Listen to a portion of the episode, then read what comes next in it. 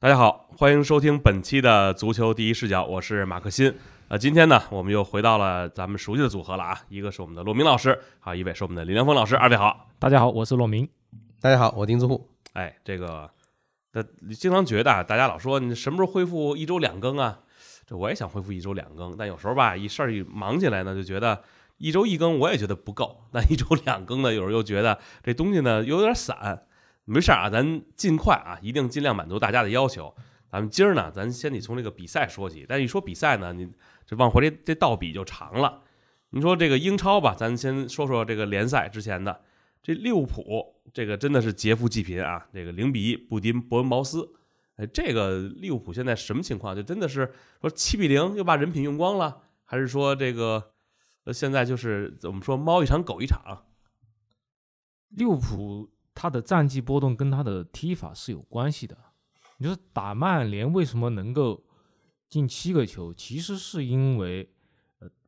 克洛普他第一回合与曼联交锋的时候是被曼联打了反击，所以他那场比赛踢得特别谨慎。大家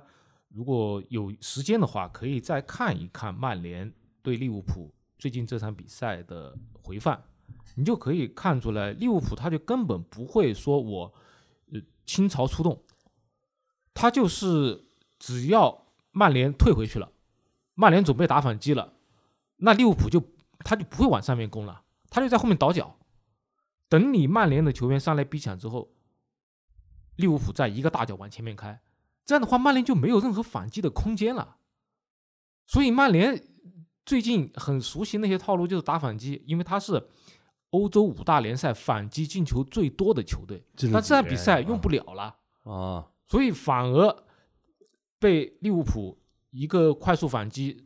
嗯、打开城门之后，后来是接二连三，后来又被利物浦打了反击了。但利物浦打伯恩茅斯呢，那伯恩茅斯看到你上场进了七个球，那我不继续死守吗？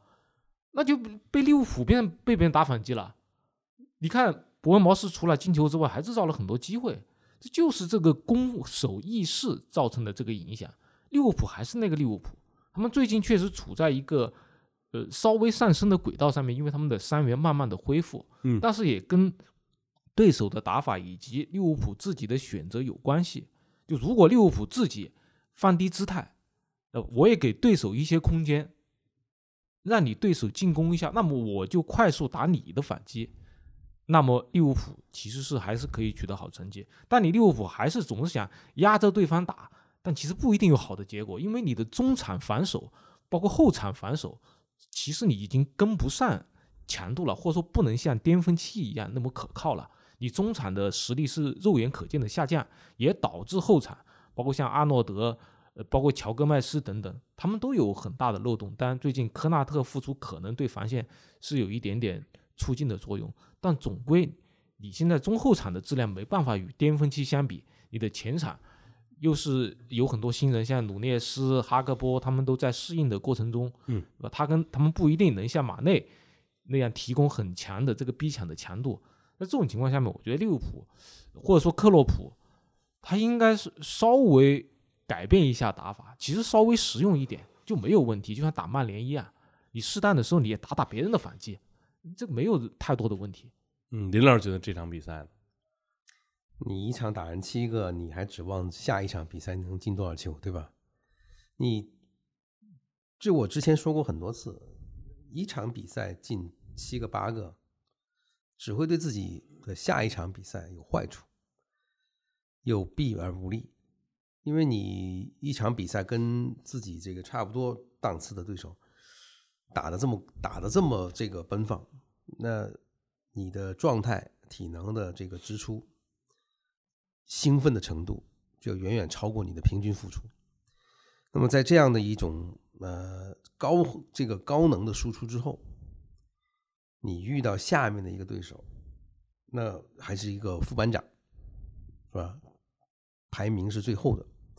那他当然要很小心。而这个时候呢，你又处于这个所谓的这个呃，他们叫做 hangover， 就是这个喝醉了没没没宿醉啊，没睡醒，一个不小心被别人打一个，但是呢，你这你因为之前的兴奋度过去了，呃，那么这场比赛就有很多啊，这个点踩不到，配合打不起来，然后呢就越打越越着急。其实他是可以不输的，他有点球，但是这就没法解释了，对吧？这点球太离谱了吧？我觉得就以呃，咱们不说以谁的水平啊，就你终终归那球你就别偏的那么多。我觉得一般打高了的，其实我觉得这个年代点球射偏了的真的少见了。我觉得以前我觉得还能见过不少。反正你点球进了，你现在也只是一个一比一嘛，已经不是一个很好的结果了嘛，对吧？嗯，总归是踢得没那么理想。但就说你就我一直都强调的一点，就是在特别是联赛、杯赛呢，有的时候难免呢、啊，就是一旦这个淘汰赛可能淘汰对手的这个过程当中，一旦这个收不住，情有可原。但是呢，好的或者是说成熟的球队，他应该是那种能够收啊收放自如的。我打到多少个以后，我能控住这个场面，我不我我我进可动进可攻退可守。那么这样的话呢，会给自己带来啊，就是说你不不在一场比赛或者某一个时段，把自己的这个能量或者是你的状态过度释放的话，那么就有益于你在接下来的这个赛程里面呢，是吧？能够一点一点的把自己的这个状态有节制的输出出去。因为克洛普呢，是我估计啊，就是说他是比较呃喜欢在一场比赛里头尽兴的。那么上个赛季他有很多这样的例子，而且呢，过去比方说像他的这个呃传的这帮人，跟瓜迪奥拉传的那帮人，大家之间的这个水平非常接近。那么你可以看过去那么四个赛季到里面有四这个四五个赛季里面有那么三两个两三个赛季呢，都是两这两个队争得很紧很紧，差那么一分两分的这种感觉。也就是说，为什么克洛普到最后那一下都会出现这个啊体能啊状态啊跟不上，到最后呢功亏一篑。那就是说之前他有很多地方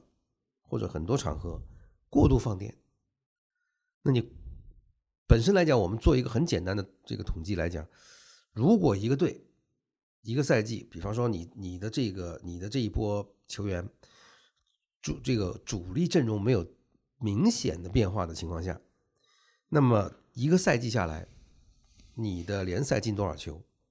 差不多是相当的，不会说你一下子这个赛季一下子少了很多，一下子就多很多，基本上是维持在一个正负五加的这么一个范围里的。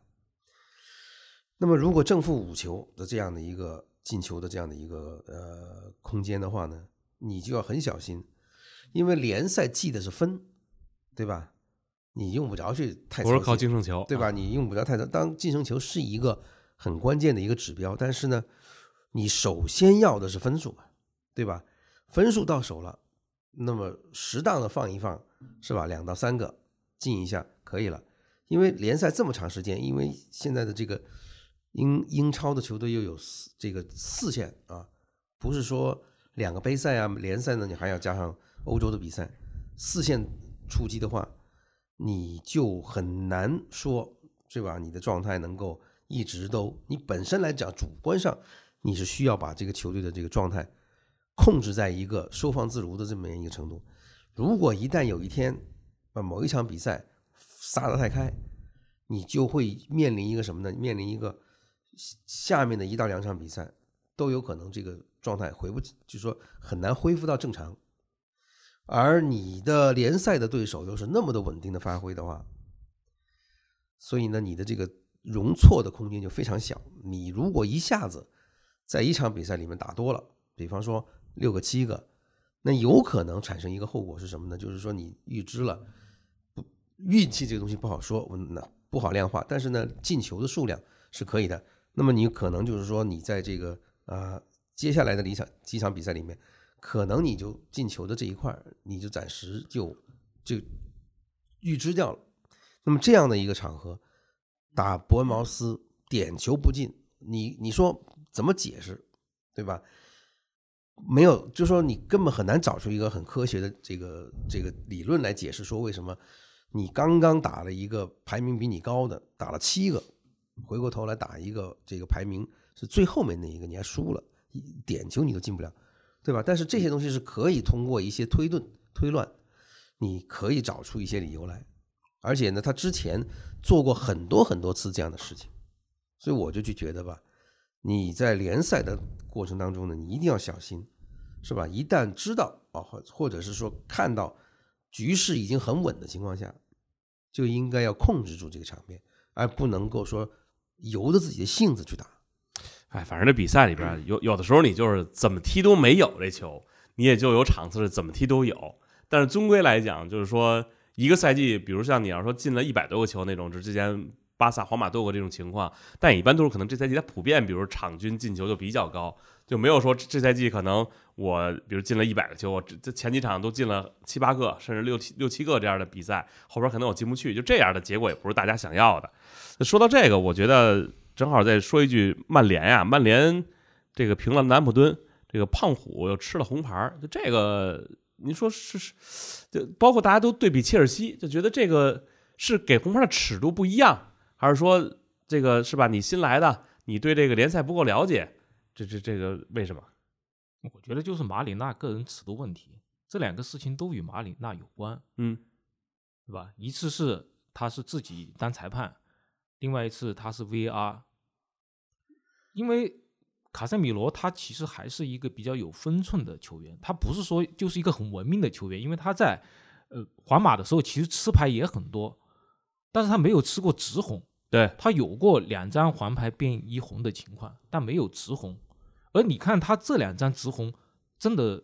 就是说动作很大吗？包括第一次是锁喉，大家看了半天也没有说他那个锁喉是一个很恶劣的动作，对吧？又不是说掐着对方脖子，他就是摸了一下，对吧？有个接触，结果就就红牌了，还直红。而这一次确实是你说。慢镜头慢慢的看啊，他的脚确实是到了人家的就没收对腿部啊，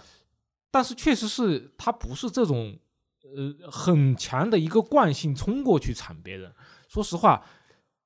对于普通的球迷来说，或者说对于我相信对于大部分的这个足球人来说，这给一个黄牌是可以接受的，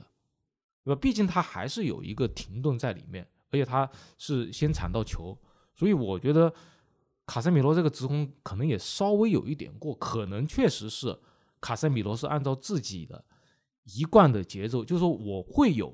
这种动作比较大的时候，但是呢都会控制在不会达到直红的这个程度。但是我觉得可能就是马里纳，呃，我也不知道他怎么想的，但现在可能对于裁判的采访还没有那么的开放啊。对，有机会可以问问马里纳，确实我也很难完全解释这个事情。那是接下来我们也看啊，那如果其他的英超裁判也会给卡塞米罗直红，那可能两个联赛的尺度真的是有差别。但如果其他的裁判对于卡塞米罗也只是一个正常的尺度，那么就是马里纳是不是他自己有什么想法呢？我之前反正老觉得，就纳尔迪兰就否定过我一次，我说一般你到一新联赛，大家都得捏咕捏咕你。就反正篮球，我记得当时看说姚明到了 N B A 以后，就不光是对手，然后裁判也得收拾收拾你。我真的一直是这个想法啊。那我补充一下，可能不光是裁判会对你这样，是啊，你后卫也会对你这样。对啊，嗯、你举个例子，像 C 罗，我记得刚到尤文的时候，大家就真的每一场比赛的目的好像就是不让你 C 罗进球，他的包夹的程度比平时要多很多。包括梅西刚刚到法甲的时候、嗯、对手也是说我就不能让你梅西进球，所以当时给梅西的这个身体的逼抢的强度让梅西真的受不了。但可能时间长了，大家觉得哎，你 C, 你 C 罗就 C 罗吧，梅西就梅西吧，这样的话 C 罗在尤文的进球率包括梅西在法甲的进球率都会高很多。对，可能也有这个情况。嗯，这林老师不发表看法了，还发表吗？得发表啊。这个我觉得法里纳这个人呢，就说呃，先不说他戏多啊，我们可以看一下，就是说英呃英国的裁判到这个大赛或者是在这个欧洲足联的比赛里边，极少有这么离谱的错误，对吧？我们几乎没有看到，就是这个英国的裁判到别的地方去执法，有像在英超这么过分的、这么双标的执法，对吧？那么这个马里纳呢是一个臭名昭著的裁判。首先呢，他就在温格签场的时候就杀错了人，对吧？本来应该是把张伯伦罚下去的，结果他罚下了吉布斯，就因为他的这个举动，这个这个判罚，所以现在有了今天的 V A R。那就是因为这感觉是 V A R 的这个，就是说他他不这么胡搞，嗯，就没有他，就跟当年这个一零世界杯没有兰帕德的那个进球，没有门前技术，对吧？这都是这么来的。然后呢，这个卡萨米罗的两张红牌都跟马里纳有关系。第一个是他是执法的裁判，然后呢，一帮人在那里推推搡搡，对吧？他无所谓。到最后就是说他没有立刻，就是裁判是有义务在球员发生冲突的时候去把他们分开的，对，平息这个事，对吧？他没有，他隔岸观火的看，结果看看看看完了以后就抓住卡塞米罗，嗯，给了他直红。那么如果是同样的动作的话，如果你把这个 V A R 的镜头里边，是吧，伸手打到对方脸上的这个这些人全部揪出来的话，还要罚下去三个人。那那现在就只罚了。只, 只给了卡塞米罗一个人红牌，嗯，然后呢，他当他在干小黑屋的时候呢，莱斯特城至少应该罚下去两个人，没有罚，是不？菲利克斯的那一下，这个动词啊，哈夫哈夫茨这简直是就胸口上面都都已经带带了这个车三道血印，这车轱辘印了，对吧？嗯，就是说他这个执法的裁判他没有任何表示，对吧？他没有任何表示，等到他去。给这个安东尼泰勒当这个小黑屋的时候呢，是吧？他就突然一下子把自己的这个标准就改了，就认为卡塞米罗这个是红牌，就说为什么两张红牌都出自他，对吧？一个是他这个现场执法的时候罚下去的，另外一个是他这个当这个 V A R 的视频组的时候罚下去的。我可以这么说啊，这是我的个人意见，就是马里纳。绝不可能自己自作主张这么干，他一定是有人指使他这么干，因为英国的裁判在大赛上我们几乎是可以看不到这些东西的，除了零六世界杯有个波尔掏错牌，其他的时候英国裁判在欧洲足联、国际足联的这个名气或者是声誉是相当好的，而且近年来一直都有很多这个英国的裁判呢，执法这个决赛和半决赛这样的重这个焦点赛事，所以如果你的这个就是包括安东尼泰勒本人，他也在很重要的场合出现过，所以如果你在这个欧洲足联、国际足联的这个赛事里边，他能够表现的这么稳重，但是呢，回到这个英超却有很多不可思议的地方的话，那解释我我唯一能够解释的就是。一定是有人去给裁判，或者是说暗示过裁判，因为这些事情绝不是空想出来的。你只要去找那些裁判的回忆录，你就会发现很多裁判都在执法之前收到过或明或暗的指示。那可是动机是什么呢？那动机是，如果这个赛事啊，英超本身来讲，它是一个它是一个卖内容的。那么如果英超的版权卖得好，为什么呢？是因为这个这个赛事有悬念，有悬念是因为这么什么原因呢？是大家咬得很紧，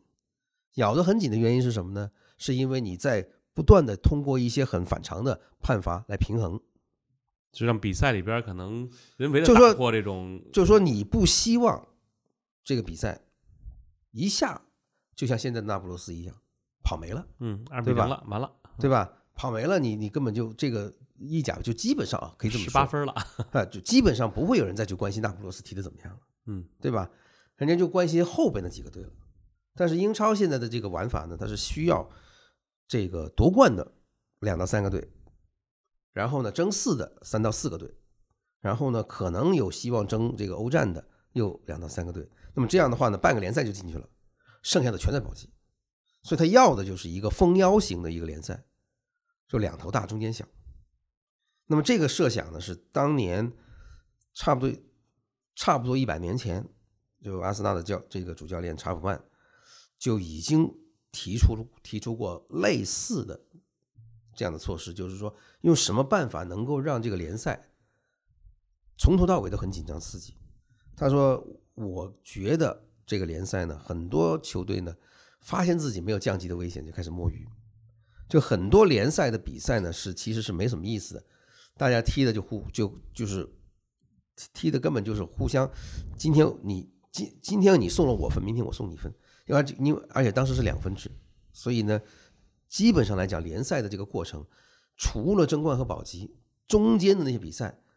其实是没有什么太大吸引力的。所以现在英超的这个概念不一样，如果曼联也落在这个这个中东的这帮人手里的话，那你想想看，就会有纽卡、曼城和曼联，都是海湾地区、海湾国家的这个这个球队。然后呢，美资有一帮，是吧？那么这样的话呢，就会产生一个什么呢？就是说这个这个情形会让英超在未来的一到两个赛季更加出现什么呢？就是说现在是两个队，可能之后是两到三个队，越来越紧凑，变成寡头的联赛了。就是就是说他要造的一个东西，原来是希望争冠是两到三，但是呢一直三都出不来。所以呢，接下来如果曼联能够这个得到中东的这个这个这个啊后台支持的话啊，如果他能够被中东的这个收购，那么接下来就是纽卡、曼联、曼城等等等这些，就会形成一个什么的夺冠的这个集团会大，嗯，也也就从从从而影响这个争四，这个集团也会扩大。那么英超就会在更广泛的意义上来讲，要比西甲、要比这个德甲、意甲更耐看、更持久啊！这个悬念，因为我们已经看过英超已经发生过至少两次夺冠、夺争四和保级都在最后一天，嗯。所以这个事情是英超一直要下去的，他要保持这个是什么呢？他就一定要让某一些判罚成一个扯平的这样一个效应。这个说了半天，这个无论是争冠、争四，都今儿都没提阿森纳呢，人家是英超领头羊啊。阿森纳，我觉得真的这个球队客场三比零赢了富勒姆，这个真的是我觉得现在真的是冠军相太足了，已经人家是硬仗乱仗，人家全啃下来了。当然，我们说。呃，一方面呢是在自己的联赛里边继续一步一个脚印往前走，另外一个呢就是在就是影响你的比赛里边能够体面的退场。结果人家这次做到了，在这个呃欧联杯的比赛里边，哎，人家点球是吧？然后没有晋级。最后呢，我看这个朋友圈里阿森纳球迷说：“哎呀，这就被淘汰了，怎么我还有点高兴呢？”骆老师觉得是不是现在阿森纳说真的，咱就一门心思争这个英超了，其他的那些。就是说不能说杂七杂八吧，至少对我目前来说不是很重要的，我就真的就战略放弃了。那肯定啊，嗯，欧联杯说实话，阿森纳还相对来说还是比较重视的。其实如果他一心打联赛的话，还可以派上更多的这种非主力球员，但是肯定他是做了一定的保留，因为英超对于阿森纳的重要性不言而喻，而且不光是对阿森纳重要，其实对英超也很重要。我们可以想象，如果如果又是曼城夺冠，该多无趣啊！嗯、啊，那那德甲怎么办呀、啊？虽然德甲大家还在想各种各样的方案，是不是搞个季后赛呀、啊？是吧？搞个季后赛，四强里面让门兴抽到拜仁，说不定是吧？什么吃饭睡觉打拜仁，那是在可以，说不定还可以让拜仁说有有可能拿不到德甲冠军。但你现在，你如果还是曼城夺冠，我个人觉得这个英超的悬念因此消减了很多。而如果阿森纳能够夺冠的话，那么可以想象，哎呀，这个就像当年曼城最后时刻阿圭罗的绝杀帮助曼城夺冠一样，是会给大家以很大的新鲜感，嗯，对吧？所以刚才林老师说到这个冥冥之手啊，就冥冥之中是不是有一只手啊？那我觉得如果这个手存在的话，那么应该也是要帮助阿森纳夺冠。当然我，我我这个只是随便开个玩笑，大家不用当真。只是当做一个参考，所以我想啊，如果英超大多数球队他们能够左右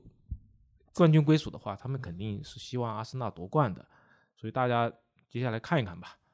但曼城最近这个连胜的势头也也比较可怕，就是我之前节目中其实每次说到这个英超冠军的归属，我就觉得这个曼城总归是很厉害的，而且他每到赛季末就会有一波连胜挡不住，所以阿森纳虽然现在领先，但他的任务其实还是很重的，就他得一定把这个连胜的步伐得保持下去，要不然让曼城冲起来，这个还是挺可怕的。这个我突然想到，如果彭雷在这儿，他肯定说啊，马森纳一定夺冠，今年枪手荣耀给大家安排上了。但我觉得曼城要是拿冠军，是不是也得做一半？这个林老师怎么看阿森纳？曼城夺冠的流量就小很多，嗯，是因为他他夺的太多了。曼城夺欧冠，我们肯定会做啊。哦，但夺联赛真的就没必要做。做他再拿联赛的话，其实没有什么太大的这个，没有什么太大的惊喜了，对吧？他也不是说没拿过，而且这个噱头也卖不起来，所以我觉得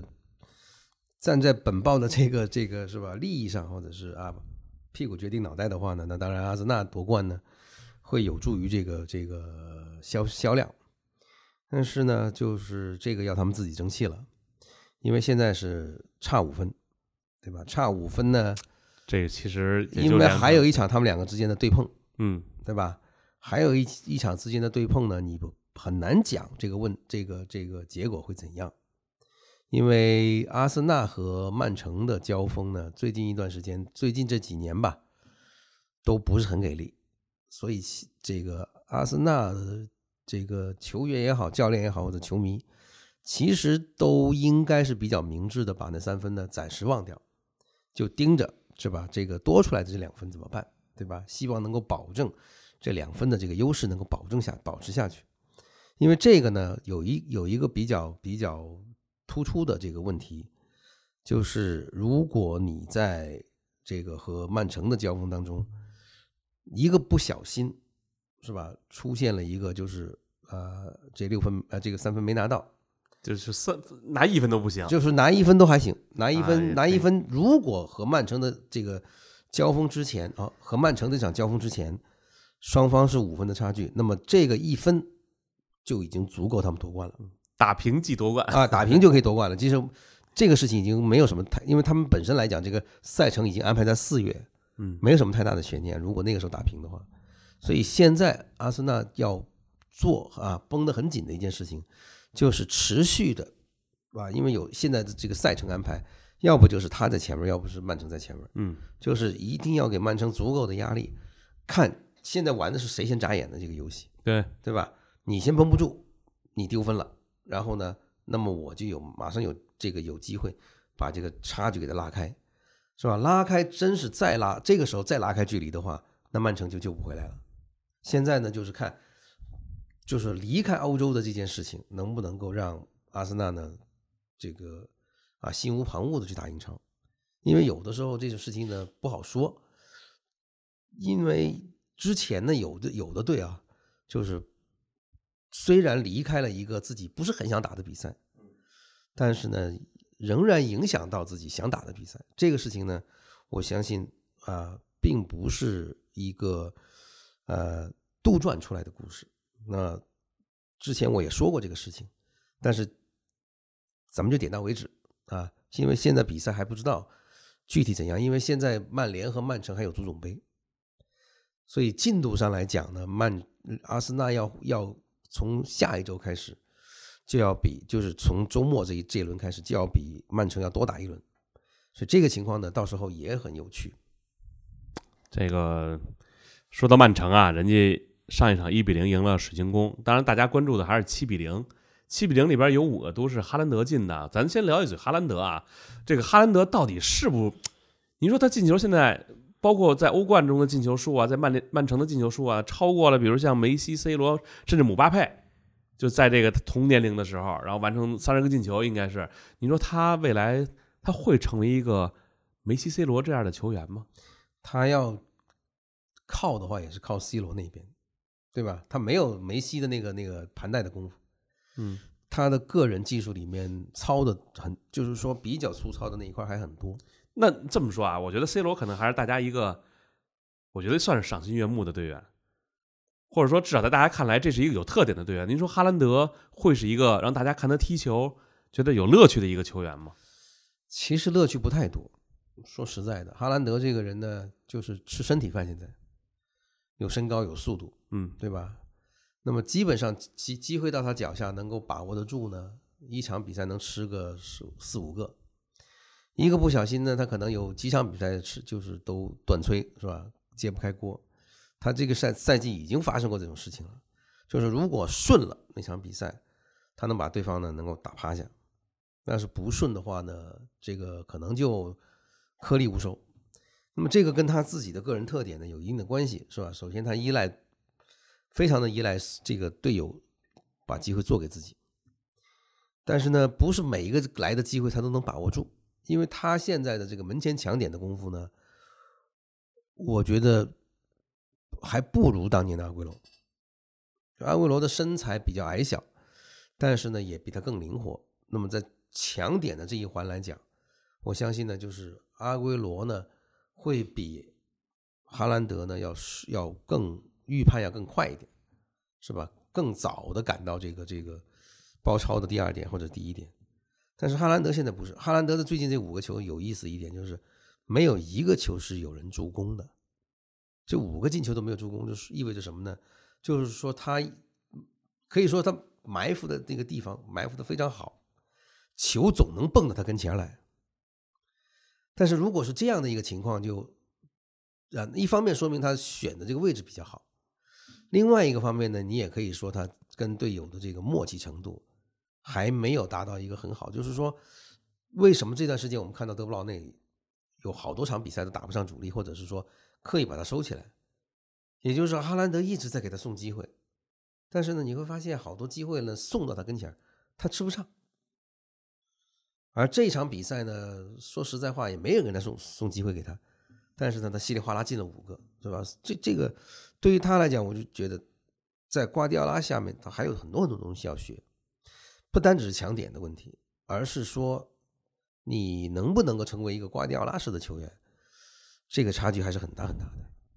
陆老师怎么看哈兰德？你觉得他这个踢法，就我觉得他性格特别可爱，就是他每次无论是面对媒体啊，或者面对球迷，哎，他总有一些惊人之语也好，或者说一惊人的举动。同时呢，呃，他踢球呢进球特别多，可是说他是不是一个让大家觉得，哎，这是一个有自己明显的特点，或者让他的踢法让大家觉得很享受足球这种，还是一个纯效率型的？他相当于是现代版的盖德穆勒。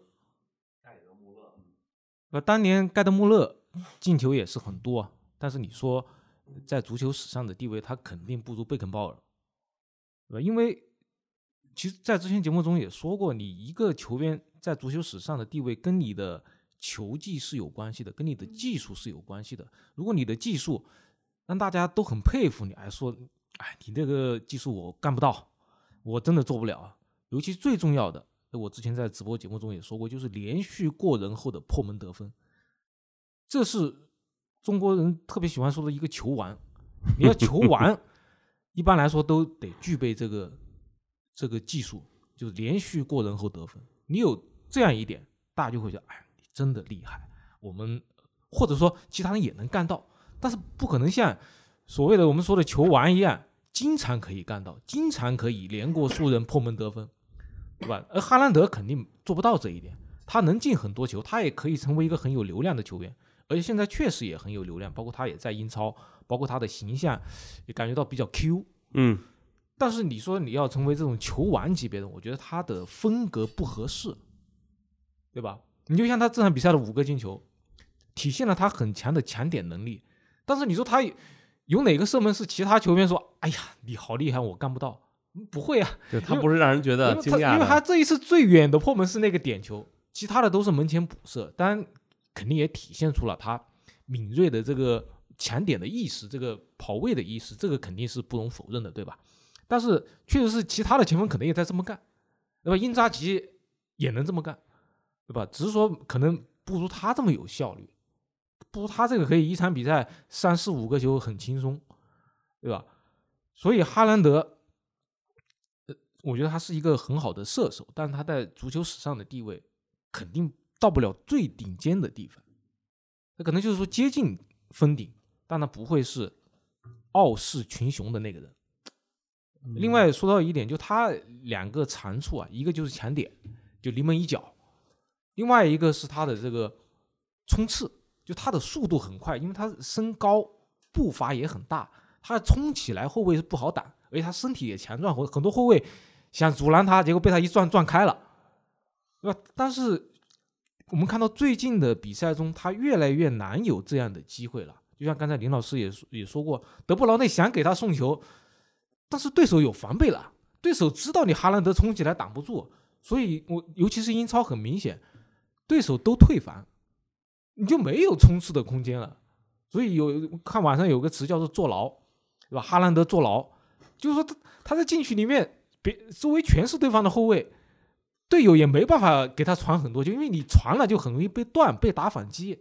对吧？我之前节目中也说到这一点，曼城为什么不可能很多球给哈兰德，就是因为曼城他其实个人的防守力量是不足的，他是靠整体，如果你丢前面丢球很多次，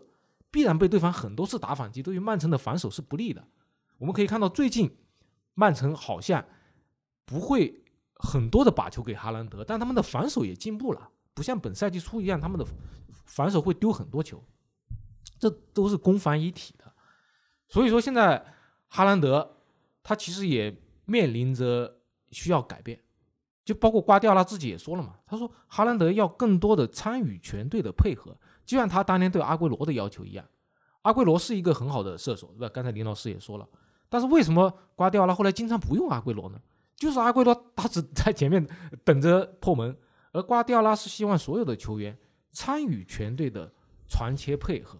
像热苏斯就相对来说更符合他的要求，对吧？所以哈兰德我觉得他未来肯定是要转型，就他不光是要等在禁区里面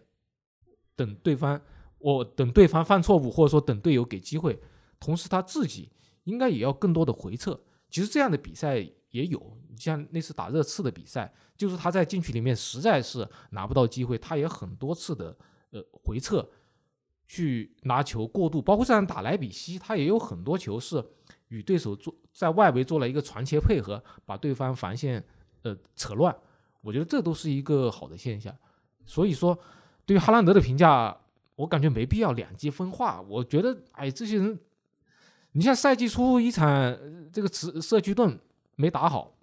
对吧？那跟那边努涅斯进了球，马上就说哎呀，努涅斯适应得很快啊哈兰德能不能够打好？结果接下来努涅斯陷入进球，哈兰德连续进球，马上说哈兰德天神下凡，对吧？和姆巴佩双星闪耀，但我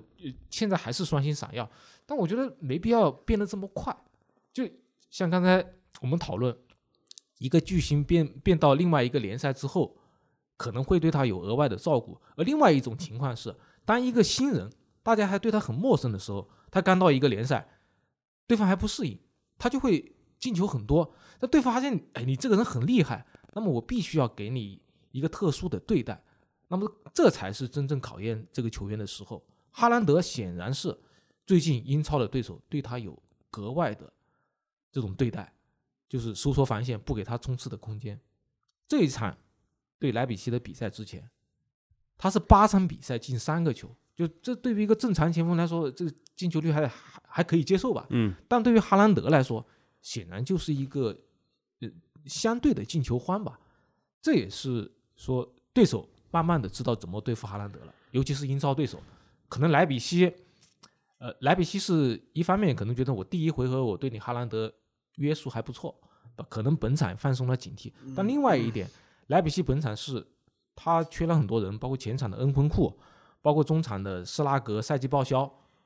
而另外一个莱莫也被放到了右边路，因为首回合其实施拉格和莱莫在中场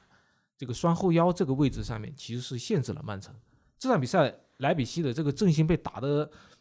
打得比较乱，其实也是客观上帮助了曼城。而曼城这场比赛这个前场逼抢真的是特别的凶狠。为什么哈兰德有这么多补射的机会，点球之后连续补射四个，就是因为曼城强大的前场逼抢让莱比锡的防线顾此失彼。所以说哈兰德他进球多少取决于自己的战术，取决于对方的战术，对吧？所以我们也不要光只看哈兰德的进球来评判他，对吧？其实这取决于很多因素。那您觉得曼城这赛季欧冠，两位觉得能能能拿着吗？他不是已经试过了吗？嗯，对吧？一八一九赛季不是打了萨尔科七个吗？哦，就只要七比零出来，欧冠就就记了是吧？林林老师这个理论是屡试不爽，就是大比分之后都要受到惩罚。你你，而且你这么想吧，那一年的八强也只有两个英超球队，嗯，是吧？当年是曼城和英和热刺，嗯，这次是曼城和切尔西。那如果是曼城抽到切尔西，那就真是无巧不成书了，对吧？这个对。其实可以预测一下这个抽签，虽然这个咱就可以当一个小插曲，其实也没什么太大的这个。我觉得你现在抽签无非就是走流量，米兰德比，对吧？无非就是走流量，啊、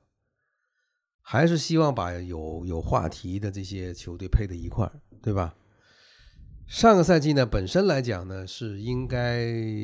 这个皇马打本菲卡的，嗯，结果一个不小心呢玩脱了，玩脱了重抽。重抽了，结果皇马一下子就、这个、大巴黎啊，一下子大巴黎挨个打这个英超的这帮这这些强队，一直拿到冠军，对吧？这个其实呢是这个错进错出啊。但是如果曼城这次抽签的话，我的感觉就是不管他抽到谁的，其实故事都在那儿，问题就在于想什么时候，是吧？让这个让这个故让让这个这个曼城的这个故事呢，能够能够是吧？变点新的花样。你现在很多年以来，你没有试过八强里面有三个意甲的球队了，所以如果不是因为有啊，那我希望他没有这样的这个这个心思在里头，否则的话呢，三个意甲球队至少有有两个要凑到一块儿。因为之前我就记得，就是英超的球队如果有三个进了八强，大概率是有有两家是要先碰的。那么这样的话呢，米兰最有话题的那就是德比了。那么英超呢，把你们两个队抽在一块儿，那最后的结果出来，我估计啊，可能就变成就是四强是四个联赛各一家。骆老师想看谁碰谁啊？可能因为今天晚上就抽签啊，可能节目、嗯、简单说一句，对节目出来之后，呃，可能大家已经看到结果了。我个人是希望看到曼城对拜仁，因为上个赛季我就希望见到这一幕，因为曼城他是一个比较喜欢这个前场逼抢的踢法，而那个施曼在拜仁也是喜欢这样的踢法，踢得比较激进吧，也经常是在在前面堆四五六个攻击手。我想看看这两个队碰在一起的时候会踢成一个什么效果。嗯，所以我因为上赛季也看过看过那个曼城打皇马了嘛，包括之前之前。曼城其他那次交皇马的时候也碰过曼城，所以这两个队交锋并不是令人很新鲜，而皇马打拜仁也是经常看到，所以我还是希望曼城碰碰拜仁。但我是个人希望晚上大家抽签，呃，七点钟抽签，大家应该也会关注，到时候看看结果。这个说起拜仁来啊，就之前我就上上期节目连呃黄自俊和秦游夏两位老师的时候就说，就当时呢，就黄自俊就说了，说这个拜仁呐，这联赛不能放。说以往拿欧冠的时候都是联赛打得好的时候，但所以从这一点得出来必须要这个联赛要拿住，但是他当时觉得联赛没戏，说今年这个多特太猛了，但是这一下过了两个礼拜就发生了很多的变化。你看这个周末啊，这拜仁落后奥克斯堡，但是最后人打回来了五比三，那沙尔克呢在这个鲁尔区德比二比二平了多特蒙德了，莱比锡呢掉队可能更早，包括柏林联合一战之后也被拜仁给打没了。那现在是不是这个德甲又就剩拜仁了？就还还多特蒙德还还有机会吗？那肯定没啥机会了吧？我觉得拜仁还是太强大了，不是他跟德甲球队比，他跟大巴黎比都看得出来嘛。嗯，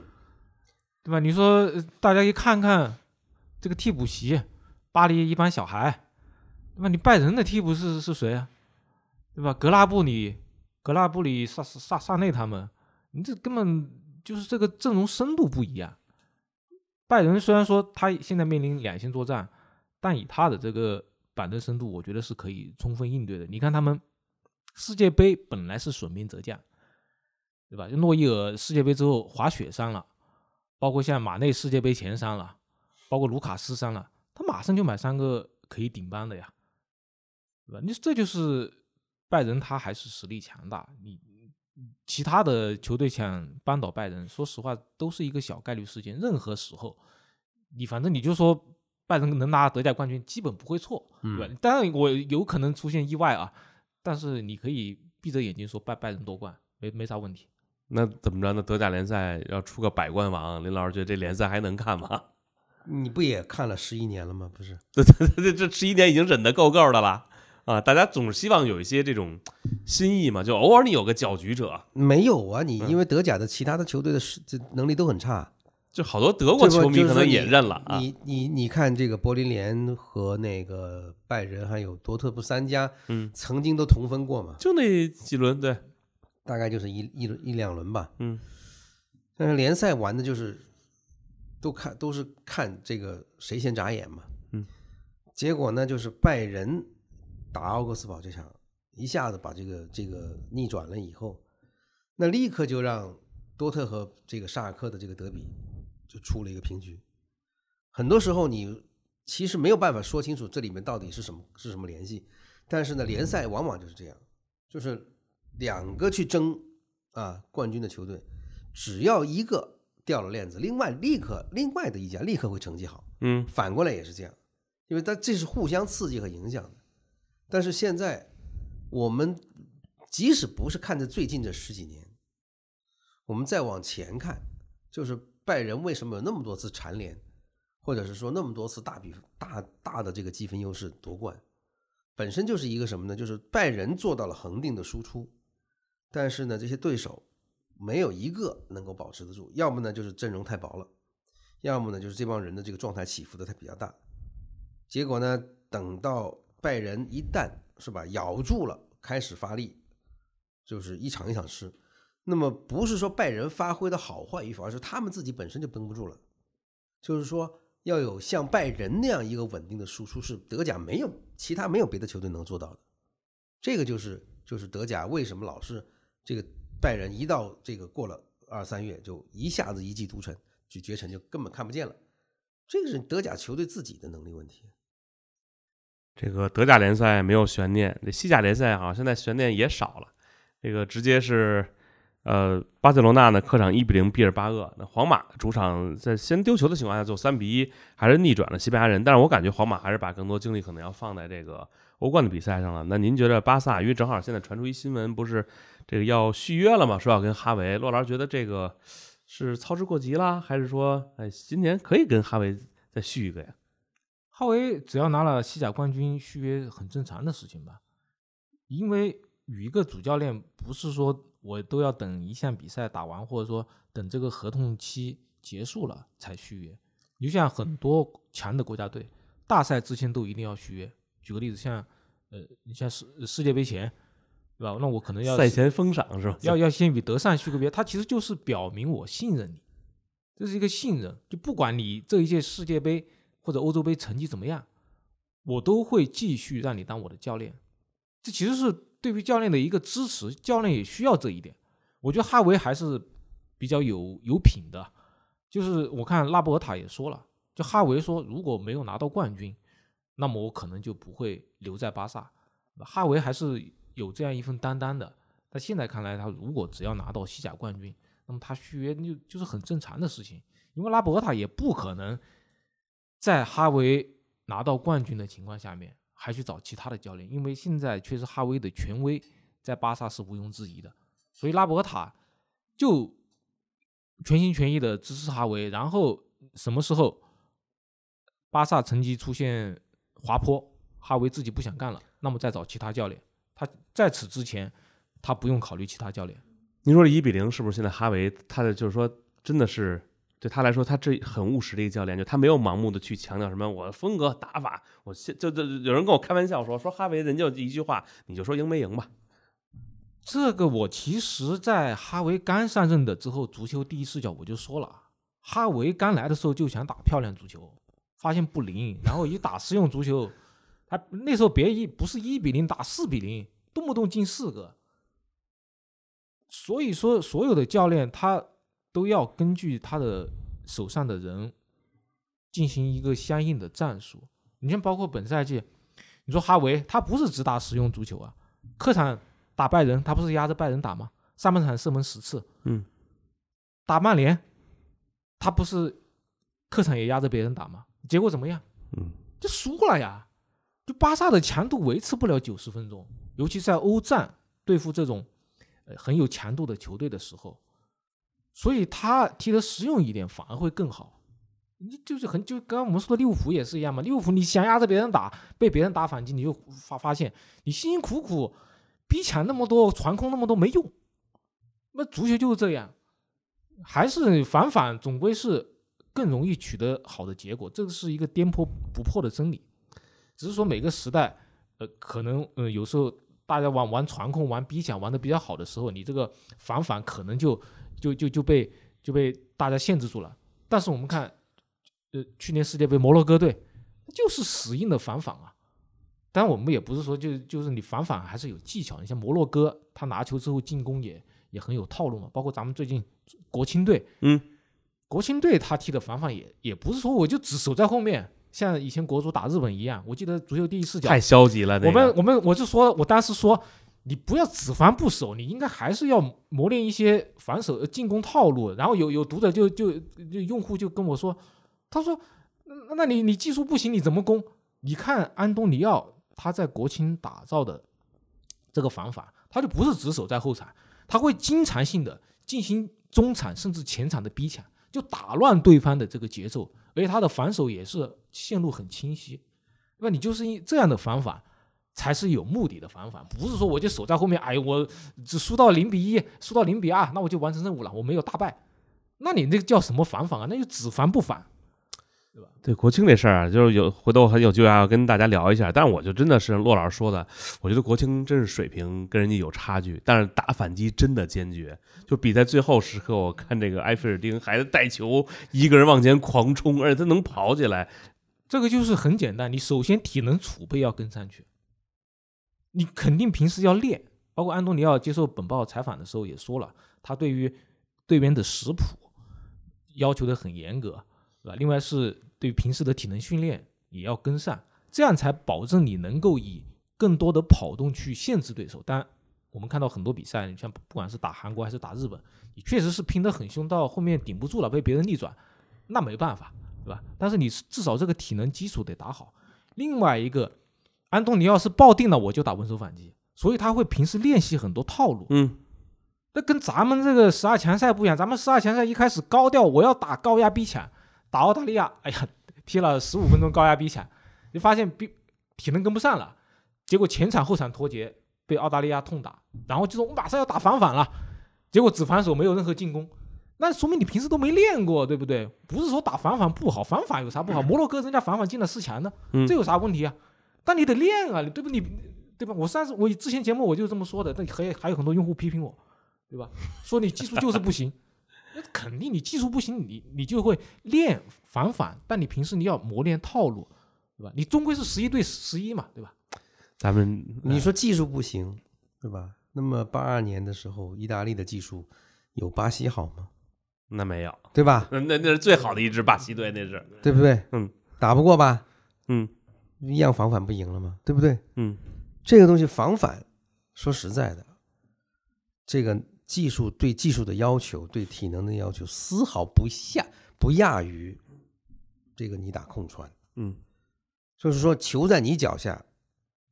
你你说你要把这个这个小组推进啊，中路渗透啊，这个短传渗透做得好，要有很高的技术，防反一定要也一样。对，因为我们看就是很多这些球迷在老是在说没有，就是说怎么说啊，说好像是说这个没有技术就就这个就活该去踢防反啊，是这个意思。我说踢防反一一样对技术的要求更高。因为防反呢，很重要的一点就是说，它的这个是一个转换。你开始前一分钟，甚至前几秒钟，你还在防守，突然一下子因为对方的失误，或者是因为你的抢断成功，一个机会摆在你面前，你怎么用？这个时候考几样东西：一个，你有没有一个速度非常快的球员？然后呢，你有没有一个传球特别准的球员？对，是吧？还有一个呢，就是说这个传球的这个人，或者是说你带球跑的这个人，他有没有脑子里头设计出来一个反击的线路？对，对吧？可能这个时候有两个选择，有有有一个以上的选择，你能不能够选择一个最优的？这个反反击真的就是说，好的球队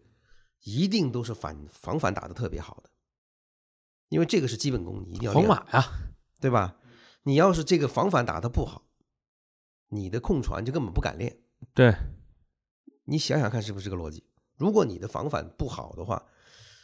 或者是你的防守做的不好的话，你从何而得出来你能够用控传去解防守呢？对吧？你都没有，你都没有自己内部训练的这样的一个参一个参照。很重要的一点就是，不管是你这个打法上趋向于防守反击，还是说你更倾向于拿球，其实技术上来讲没有什么特别的分分野，都是要传就传得准，是吧？都是希望争取局部的人多，都是这这个希望能够把这个这个进攻的速度提起来。你做不到这个，你什么打法都没有用，对吧？你在就是你哪怕是在控传的情况下，你也希望在局部突然通过提速把这个机会创造出来。我们这个国足输给这个韩国呢，体能是一方面，再一个呢，是我个人感觉，并不是在防，并不是在打防反，因为那个球拿到了就开大脚，那不叫防反，防反是很一个很缜密的反击的一个过程。首先你要知道，球断下来，首先这个球要到谁脚下，这个反击才开始发起来。而不是说这球一断下来，你一个大脚忽忽悠上去，你就开始防反了，这个不是这个道理。所以这个认知来讲，我有的时候觉得是说不通的，对吧？就像骆老师刚才这个苦恼是一样的，就一个这么简单的道理，是吧？很多人只有抬杠的本事，但是却没有理解的能力。这防反真的很难，因为有时候您想，它就在那个短短的这个可能十几秒内，你要。就是说防反来讲，从你的防守的这个防区到最后进球，对，平均的时间是多少呢？十二到十三秒。十二到十三秒里面，你有多少人参与反参与参与防反呢？三个人，三到四个人、嗯、对吧？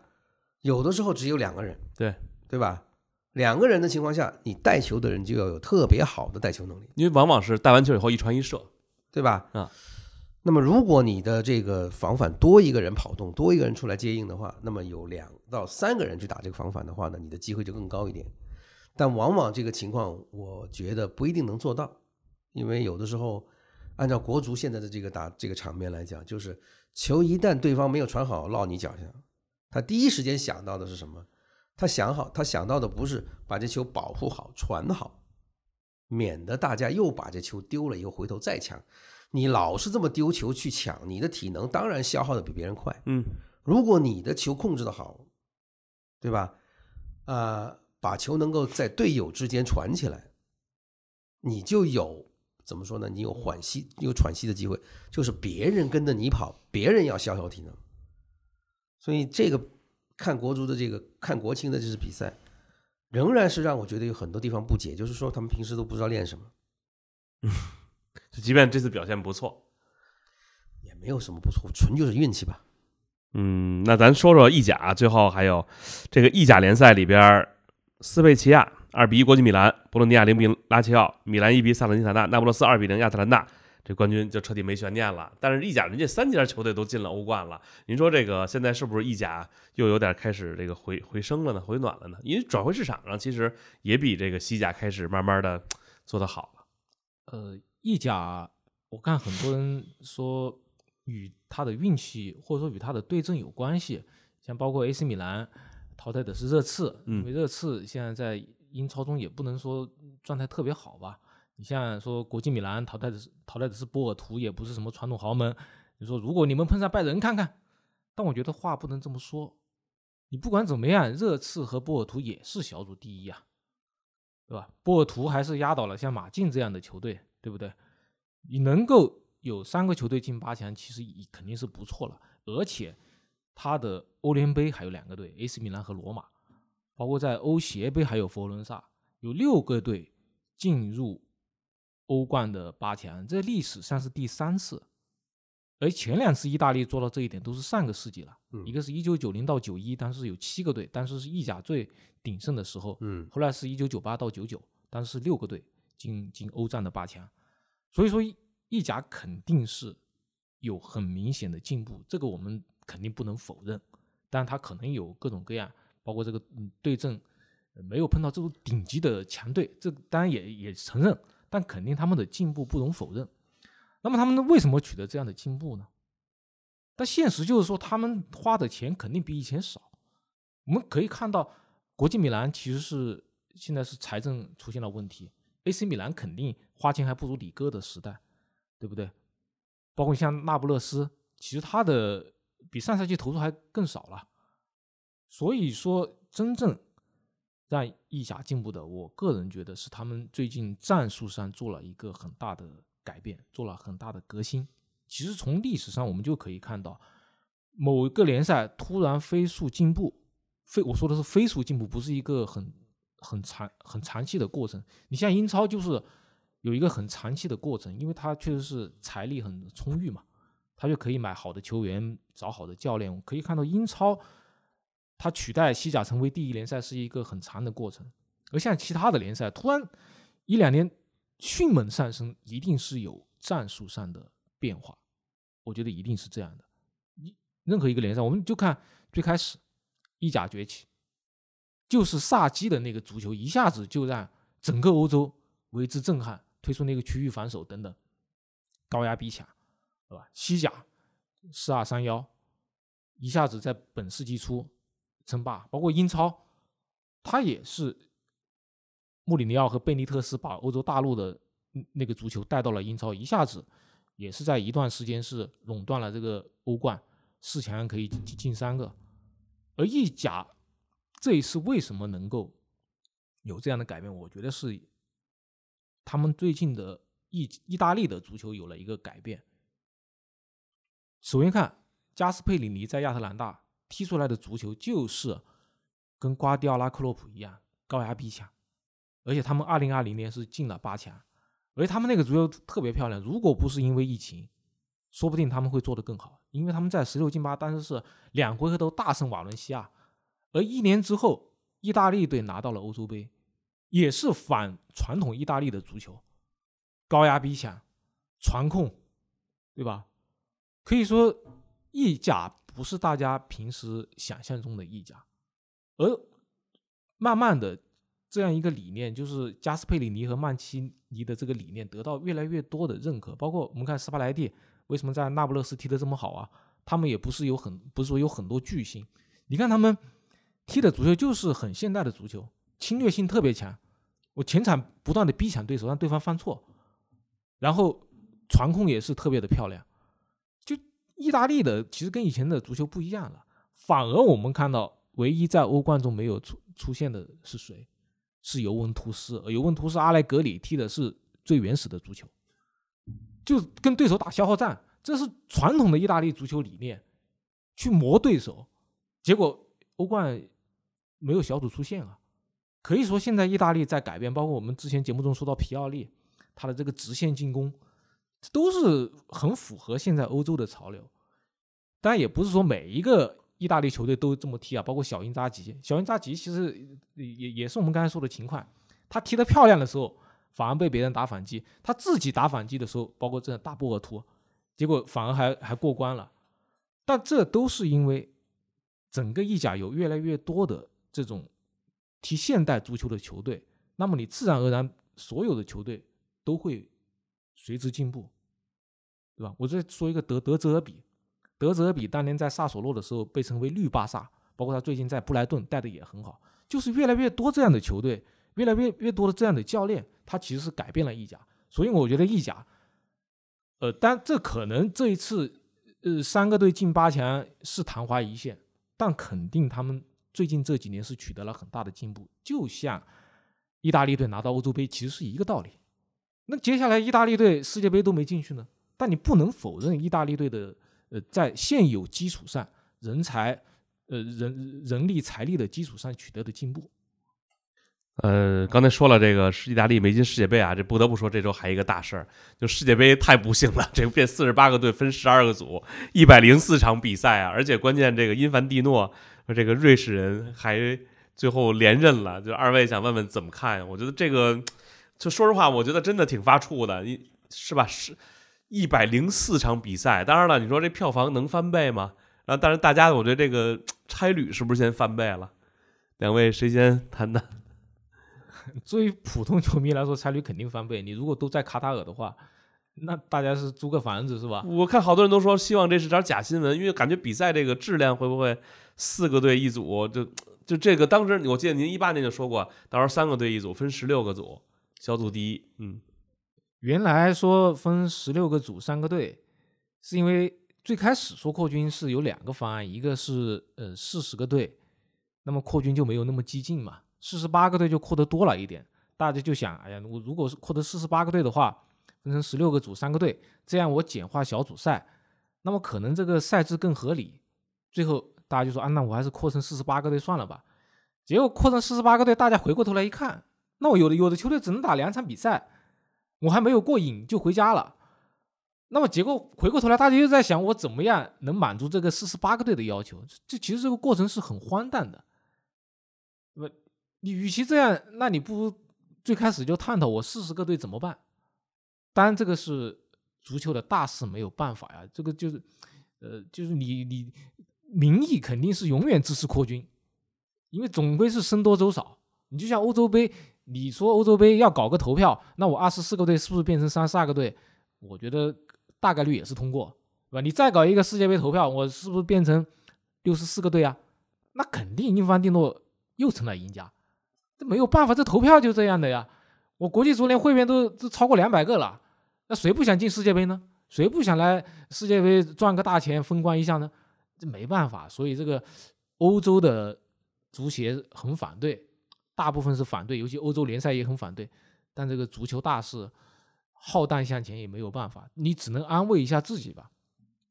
那我理解为，那我世界杯还是三十二强，而且这个三十二强全部变成淘汰赛。很过瘾。那至于这个小组赛，你就当成是世界杯的预选赛、资格赛，只是说资格赛搬到了北美打，搬到了集中集中的地区打。对啊，你只能这么想。你可能每个州打预选赛之后，再来一个资格赛，资格赛决出三十二强，那么我三十二强来打淘汰赛，你只能这么自我安慰了。而且像以像我觉得现在变成三十二强之后，你要看完每一场比赛，对于球迷来说已经是很大的负担了。那么你如果变成呃一百零四场之后，我觉得看完所有比赛的人几乎没有吧，我觉得几乎不可能再有了。当然可能极少数确实是特别闲的人了，每天就呃可可以呃是也不用上班，不用打卡，就专心。那你看比赛都能累死，我觉得。对，而且一看现在是原来是看一个月，现在看四十天，我的天哪，这个确实是不是你说那那时差刚刚好。对吧、啊、时差刚刚好，它是有很多上午踢的比赛，但是也有很多是、呃、还是有很多凌晨，毕竟要照顾欧洲。但我觉得球员他也是血肉之躯、啊、我, 我们这里就是白天了，你相当于看美国篮球、嗯、天天上午打比赛，对、啊、不用熬夜了， 就, 就像现在这帮篮球迷看看迷。那这么说就是夏天世界杯一定不能去前方，一定要在家，天天一定要在北京感受上午看球的这个。还还是有很多凌晨，包括巴西世界杯也有很多凌晨了。巴西世界杯 对, 对基本也有四点多的，对对对，很多他毕竟还是要照顾欧洲啊，他只是 比,、呃、比较晚，他相对有可能要踢到六点，但你说很多比赛要上午看是我觉得不大可能的。嗯，对，晚上九十点钟的话在欧洲就变成凌晨了又。对啊，啊，那反正就老底就就是，那你要这么说，世界杯一直扩下去，那以后一百或者有人说的更绝，说你就从这个世预赛开始，各州世预赛开始就全叫世界杯，你就不加那 qualification 了，就全是世界杯，然后只要最后就弄一个决赛期或者决赛周。林老师怎么看这个比赛？或者您怎么看这个因凡蒂诺这个人呢？这就这个就是说一个搞足球的，然后老一心的想想想连任的人，就就就靠这就靠这点。就这点尿性，哎，这个人吧，不就是个律师对吧？嗯嗯，这这是个送棍。然后呢，大致上来讲呢，他要做的事情，他既没有发明什么东西，他也没有创造什么东西，他所有玩的这些技，这个技伎俩，全部都是这个不是阿维兰热的套路呢，就是这个普拉这个布拉特的套路。所以这个人呢，也就是一个这个出身非常之卑微，是吧？人人品也非常之猥琐的这么一个人。他想出来的这些个，就是说他希望能够他能做的事情，就是不断的就巴结这些金主。那金主给钱，那他就为金主去开拓、开辟这个能去赚钱的这个机会。那你看到现在这个世俱这个世俱杯又开始了，对吧？三十二个队啊，三十二个队是吧？那么你可以这么说，就是现在的国际足联是吧，已经彻底就成为了这个资本的工具。就是资本说我现在要这个要多少个队啊，那他就去忠实的完成这样的一个任务，所以也没有什么必要带太多的去谈论这个人，因为这个人是可以这么说。人品很低，很很低下，是吧？这个智力又有限，只不过是说命运对他特别好，让他呢这个几乎不用动什么大脑，他就就是他被推到了这个位置，他就对就被就被历史的潮流推到现在这个位置。只不过就是资本觉得是吧，有这么一个傻瓜在这儿，或者是有这么一个人能够代表他们的利益，成为他们的代言人，那就让他来干这个事情。那么如果不是因凡蒂诺，你换了别的人来，一样是这个一这个下场。因为现在大家要玩的就是如何去刮或者是去蹭世界杯的这个这个招牌，怎么样能够吃到这个流量，对吧？大家就想的是这个。至于这个世界杯原来是为什么大家这么爱它的呢？不重要了，那不重要了，是吧？你这个欧洲杯原来是号称是比这个世界杯还难打的比赛，嗯，对吧？原来最早是四个队，对啊，四个队当时当然对对这个比赛还不是很认真，不是很很重视。但是呢，八个队的时候呢，那世界欧洲杯的难度比世界杯高得多。但是呢，一下子到了十六个队，是吧？这个水准就下降了一点，然后又到二十四个队，你这个是大势所趋，基本上你躲不开。亚洲杯也扩军啊啊，基本上大家都是。就走这个咸鱼维新的这个路子，是吧？拼命的把这个把这个招牌去注水，所以也不用担心，是吧？中中国足球呢，其实你搞什么这个那个都没有什么特别的这个意义，因为总有一天扩军扩到你不去世界杯你都做不到，除非你退赛。哎，那那这这么说，这个足球未来还真的是需要有一位就是有勇气兼有智慧的一个人，他能提不会不会有这这个，咱们放弃这个幻想啊。因为没有人敢跟资本作对，不，那您的意思就是说，最后是你再聪明也没用，钱说了你就你给我踢一百个队的世界杯，对，你也得踢，就是这个意思。没有你，我们可以打一个无限期的赌，你什么时候想赌都行，嗯，它不会变，它只会就变不回来了，肯定，对，是只会越来越膨胀，越来越注水，越来越滥竽充数，它不会再朝反向去朝朝这个水平朝精英那个方向发展，它不可能走这一条。这个这个、因为这条不政治不正确又不来钱，他这个归根结底，你要当足联的主席，你就要必须得到大多数足协的支持，对，所以你必须许诺，像布拉特当年那个“够我”计划，就是我可以说是收买对各个足协，就是我每年给你两百万美元，让你去发展。当然，咱们中国足协是也是拿这个钱，呃，装修了一下自己大楼，对吧？而其他的。很多国家其实从这个计划中受益了。你看，为什么现在我们发现东南亚那些球队很厉害，都是人家拿够我计划去搞那些什么青训基地，结果培养出很多人才，就让中国这个压力越来越大，对吧？就就是包括因凡蒂诺这些事情，他也会许诺。我看前一个报道是他每年应该是给每个足协六百万吧，我这个数字我、嗯、我不敢肯定，就是我能给你更多的钱，对。反正他靠这个许诺进世界杯，可能我们作为一个足球主义者吧，因为我们都热爱足球，纯粹从足球的角度来说，那可能扩军就水了。但你对于各个足协来说呢？我打两场比赛好，还是打三场比赛好？我打三三场比赛赚钱肯定更多啊，国际足联赚的多，足协赚的也更多、啊。对，我旅行社赚的也更多、啊，对不对？我哪方面赚的不更多呢？你说是中国两场比赛？呃，这个中国的各个商家赚的多，还是三场比赛各个商家赚的多？现在没中国这赚钱也不少。对呀、啊，就是这样的呀。你哪怕没有中国队，那你说是为期四十天，全世界的商家好赚钱还是三十天好赚钱的。嗯，这其实你要当足联主席，你必须就是要满足大多数人的利益，你必须许诺。这也是为什么英凡蒂诺二零一六年能够上台，他就是说，哎呀，我要搞世界杯扩军，所以他刚当国际足联主席不久，还没过几个月，马上二零一七年一月份扩军四十八个队就通过了。他要实现承诺啊，当然他也不是说所有的想法都能够成为现实，像他想把世界杯 变, 变成两年一届就没有得到通过，那毕竟突破底线了。那你世界杯两年一届，那我欧洲杯怎么办啊？那甚至人家奥运会都急了，奥运会都急了，那我冬奥会夏奥会怎么办？那我那那我夏奥会搞到单数年就躲开你世界杯，这个你就有点突破底线了，你就占、这个、别人的蛋糕了嘛。对啊，包括接下来三十二个队的世俱杯怎么办？反正欧洲的这些联赛的俱乐部是很不满的，这肯定还要扯皮嘛。估计可能也没人看三十二强的，三十二强的世俱杯，它有十二个欧洲队，是、嗯、就是过去四年的欧冠的冠军，再加上另外八个欧战积分最高的球队，嗯，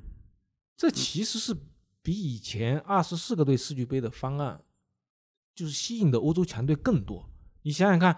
欧洲排名前八的俱乐部是不是把这些欧洲豪门一网打尽了？嗯，我觉得真正踢起来还是很有影响力。那球员怎么办呀？我这一年你踢多少场比赛啊？你离俱乐部报球员根本不用考虑。你说球员现在比赛越来越多，他们身体下降了吗？我们看到这么多人三十多岁还保持状态很好，没有问题。球员健康是一个伪命题，因为每个球员能打的比赛它是有一定限度的。他的身体有一个报拉紧，队医都能发现，而且现在每个球队他的阵容越来越庞大，包括你踢世界杯，原来我只报名二十三个，现在报二十六个，是阵容越来越庞大，替补球员可能越来越重要，嗯，对吧？但是你主力球员会有很好的医疗系统来帮你服务，不会让你这个身体负担突破极限，这个大家可以放心。你看看梅西、C 罗。多大年龄了还在踢，包括吉鲁本泽马、啊、大家不用考虑这个问题、嗯、真正的问题就是说两大足联之间的争斗，而且这个赛事大家说哎越来越多，其实只是以前的友谊赛改头换面了，以前的欧洲的友谊赛变成欧国联了，而现在可能我夏天的那个、呃、国际冠军杯，那些欧洲豪门在全世界嗯巡回赛巡回赛被统一成了一个四年一度的世俱杯啊，包括这个联合会杯也砍掉了，这个国家队之各大洲之间的那个国家队比赛可能也被被砍掉了，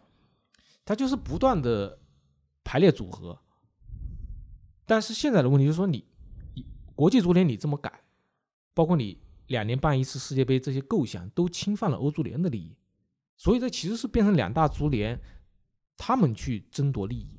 我觉得确实欧足联的想法 是, 是对的呀，俱乐部养了这些球员，你凭什么拿我这些球员去踢这么多比赛给你去赚钱呢？对，但球员自己的身体健康我觉得不会有问题，现在科学真的很发达，对于球员的保护特别好。行吧，时间啊差不多了，又超了这个简直，所以呢咱们今天就先议到这儿啊，咱下周下周国家队比赛日了啊，这除了联赛咱还有国家队可以聊聊，呃到时候我们是不是再聊点别的话题，呃包括什么是吧，这国内足球也好啊，包括一些这种论战啊什么的我们也可以安排起来了。那今天啊谢谢骆老师，谢谢林老师啊，拨出宝贵的时间来啊到我们这儿来聊球，那也感谢各位的收听，咱下期再见。再见再见。